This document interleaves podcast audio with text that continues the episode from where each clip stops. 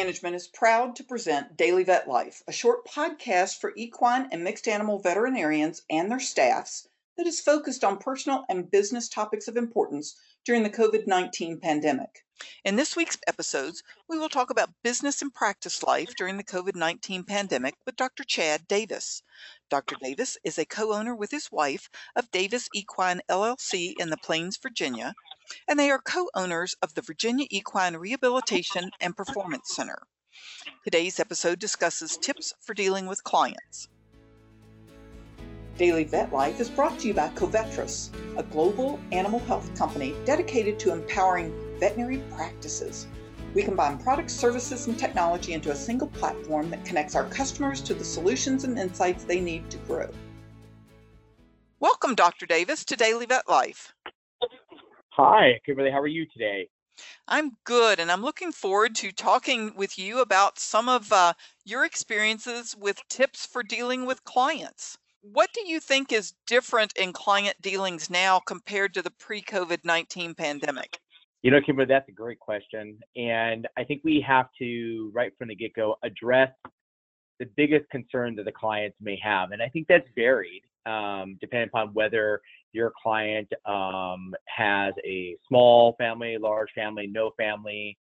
Can also plays a part um, addressing their concerns, whether they're at a small barn uh, or a large barn.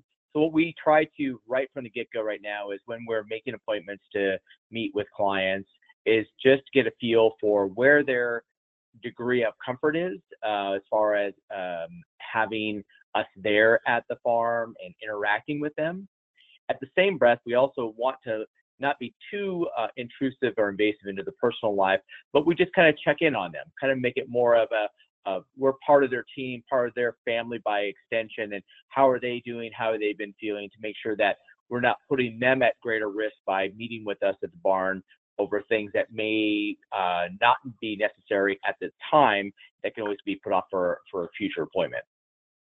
And what is your routine with clients? I mean, what are you physically doing with clients in these changing times? No, that's it's really good. I think everybody has a different strategy. We try to stay up to date with the AAEP guidelines. I think that's been really instrumental for us. Um, they're straightforward. They're sort of checkbox, easy to do. We also pay attention to the the local uh, state and federal authorities as far as what they're advising. We're very close to Washington, D.C., and so everybody has uh, the COVID 19 on the tip of their tongue, and their level of concerns are varied. Uh, yet we still try to follow some of the guidelines.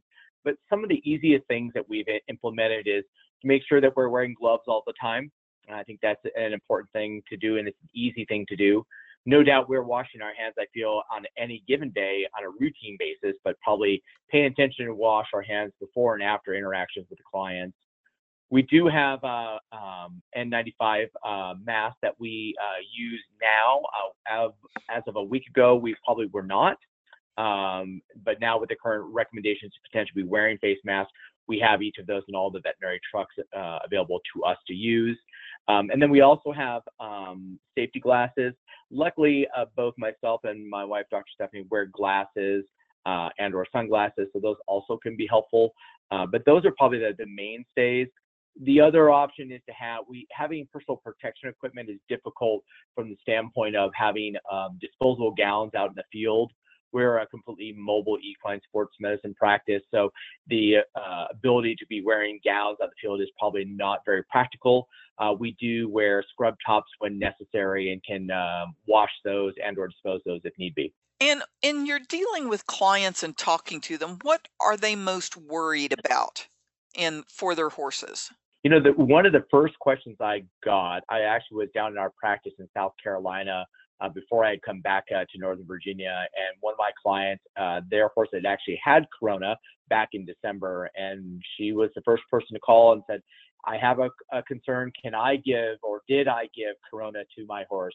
And so that was a, a, question that we needed to address. And it's been asked a number of times about the relationship between um, the horse owner and themselves and how the disease manifests in horses and how it manifests in people. So we try to address those concerns. We try to stay away from uh, offering any medical advice other than what is out there already. It's really not our place.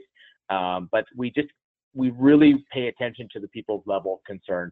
Some people are very laissez-faire with it. We try to bring them up to at least our level of concern about it as far as like how well we're going to manage that interaction, that appointment, if you will. And other people are much, much more concerned about it. And we address those and, and try to meet their concerns and, and put off appointments that may not be necessary uh, at the time until they're more comfortable and, and uh, the situation at the barn, their home, the facility uh, is uh, less of a concern for them and or the staff and or the owners of the facilities they happen to be at.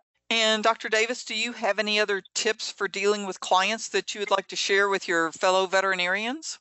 I think the biggest thing I would and I that I stress on a daily basis, I think most veterinarians do, is just just listen to your clients. They're going to express to you their concerns, and and just remember, it, as much as we treat each of the horses individuals, uh, we also have to do that with our clients and recognize that some are very concerned about the COVID-19 and others are not so much. And trying just to make yourself available to their concerns is is instrumental in having a good conversation and still allowing you to take care of the equine athlete. Well, thank you, Dr. Davis, for joining us today.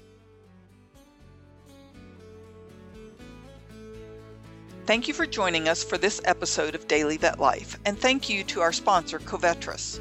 Please rate, review, and subscribe to the Daily Vet Life on iTunes, SoundCloud, or Stitcher.